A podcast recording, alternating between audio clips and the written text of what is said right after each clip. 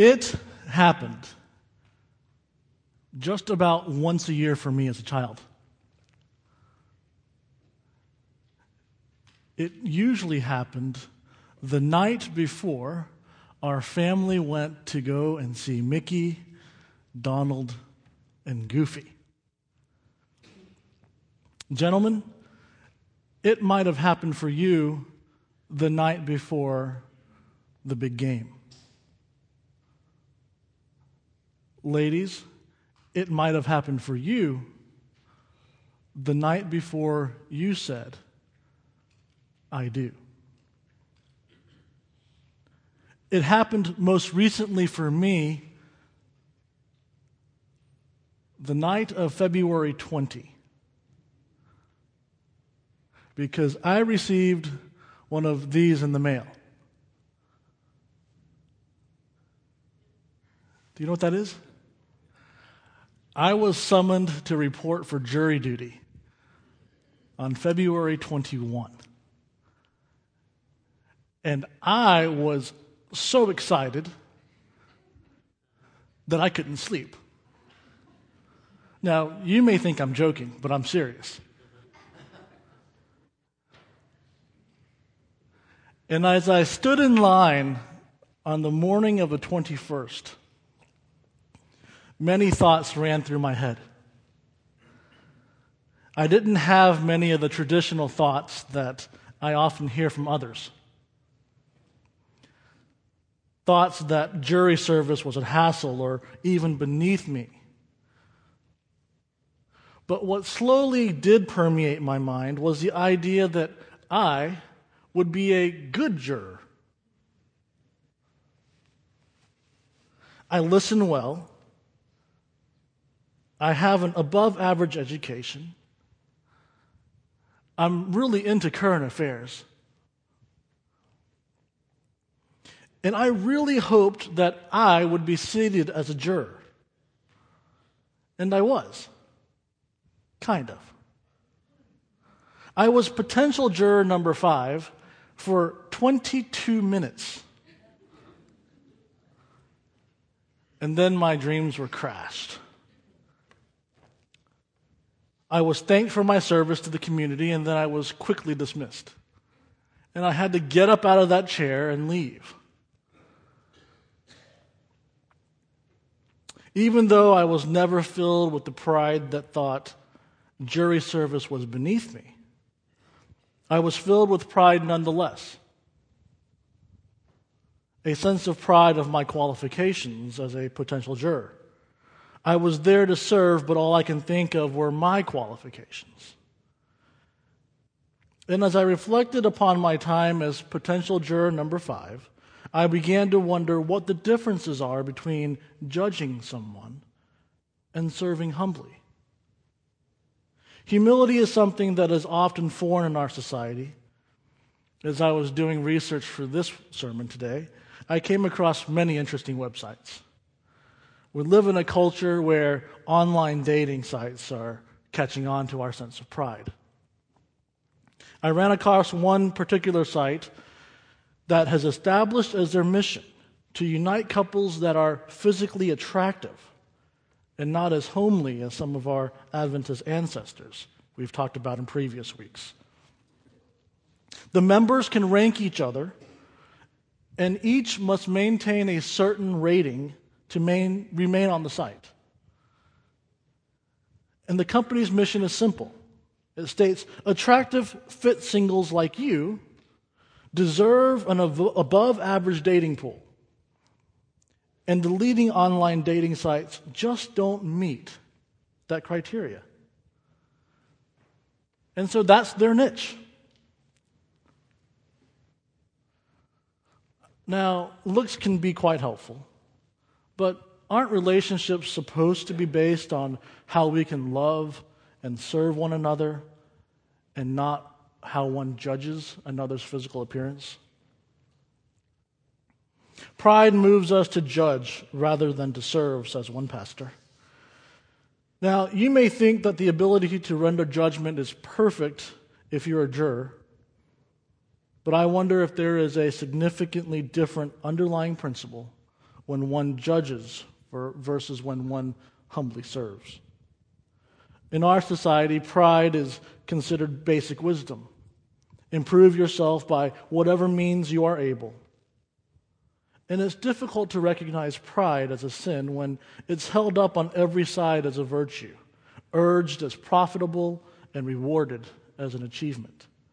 At the deepest level, pride is a choice to exclude both God and other people from their rightful place in our hearts. But more importantly, pride destroys our capacity to love. If we're humble, we don't blame the poor for their poverty. We help them. If we're humble, we don't quickly stone those who have sinned. We plead with them and for them, and we forgive them. To be humble is to say, whatever I am, whatever my merits in human eyes, my goodness compared to the goodness of Christ is nil. If we're humble, we realize that we're only fit to serve. And if we're humble, we only ask one question How can I serve you? But having realized the dangers of pride, the sin of thinking too much of ourselves, we are suddenly in danger of another mistake thinking too little of ourselves. Christians who belittle themselves do so hoping to make up for the miseries of everyday life, and they dream of a life eternal in heaven. Now, please don't get me wrong, there's nothing wrong with dreaming of heaven, with looking forward to living with God. But isn't it part of our mission also to promote and enhance the kingdom here on earth until then? Christian faith is not a dependency, but a childlike trust.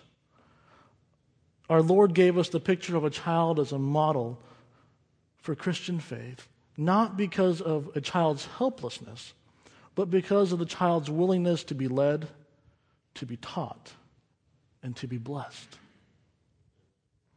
Humility is the freedom to stop trying to be what we're not or pretending to be what we're not and accepting our appropriate smallness, as one author writes. In Luther's words, humility is a decision to be, or excuse me, to let God be God. And here's a definition of humility that I love humility is not denying the power you have, but admitting that the power of, for significance you have comes through you and not from you. Significance should not be confused with pride. The belief that we are created in God's image provides a firm basis for personal significance. If you deny the power that you've been given, you lie. If you've been given a talent for making money, then use it and be a trustee of it. If your talent is an, is an administration, then coordinate good things. One pastor states, I don't believe that God is giving any talent for irresponsibility. And that is what we're showing when we fail to recognize, appreciate, and use the talent that we've been given. So, the question this morning is how is it that we can live as community attached to the vine and live a life practicing humility as a discipline? What are some practices that we can implement in our lives of Christian humility? Can I suggest to you three things that Pastor John Ortberg shares in his book entitled The Life You've Always Wanted? There are several practices he suggests as personal ministries on our journey. I'll share just three with you this morning. The first is the practice or the ministry of being interrupted. Or better yet, the ministry of being available. Maybe you've used these lines before. Can you hold on a sec? Or, not now, kiddo. Phrases that we use too frequently in our relationships. Sometimes in our work, we must be interruptible for the tasks that we don't find on our day planners. Generally, the higher the grandios- grandiosity quotient, the greater the need to be involved in the ministry of being available, engaging in active helpfulness. The second ministry or suggestion that he states is the ministry of holding one's tongue. Perhaps the least practiced form of servanthood today is what Bonhoeffer called the ministry of holding one's tongue. He states that it must be a decisive rule of every Christian fellowship that each individual is prohibited from saying much that occurs to him. That's all I have to say about that. Moving on to number three the ministry of bearing. We've been taught that we should bear one another's burdens, as found in Galatians 6. Sometimes this even means that I must bear with people until I can learn to love them. But the ministry of bearing is more than simply tolerating difficult people. It's also learning to hear God speak through them. Bearing with them does not require becoming best friends but it means that we learn to wish them well. We release our rights to hurt them back, as Pastor Dan suggested a couple of weeks ago. It's even learning that difficult people and the most difficult person that I have to deal with is often going to be me. So when we combine these practices of God centered, other focused living we can begin to emulate a life of Christian humility. One of the most powerful examples we have as Christians of humility is the sacrifice that Christ showed to us through his death on Calvary. We remember and recognize God's love and humility towards us during this Easter season. As part of our practices in this faith community during this time, we celebrate communion and the ordinance of humility or foot washing. Where during the Passover and at the end of his earthly ministry, John accounts the following, found in John chapter 13. Jesus knew that the Father had put all things under his power, and that he had come from God and was returning to God. So he got up from his meal, took off his outer clothing, and wrapped a towel around his waist. After that, he poured water into a basin and began to wash his feet, drying them with the towel that was wrapped around. Jesus, in his humility, recognized that the power and authority he had came from God. He showed us how to live and thrive. And in his dying and humility, we are invited to do the same.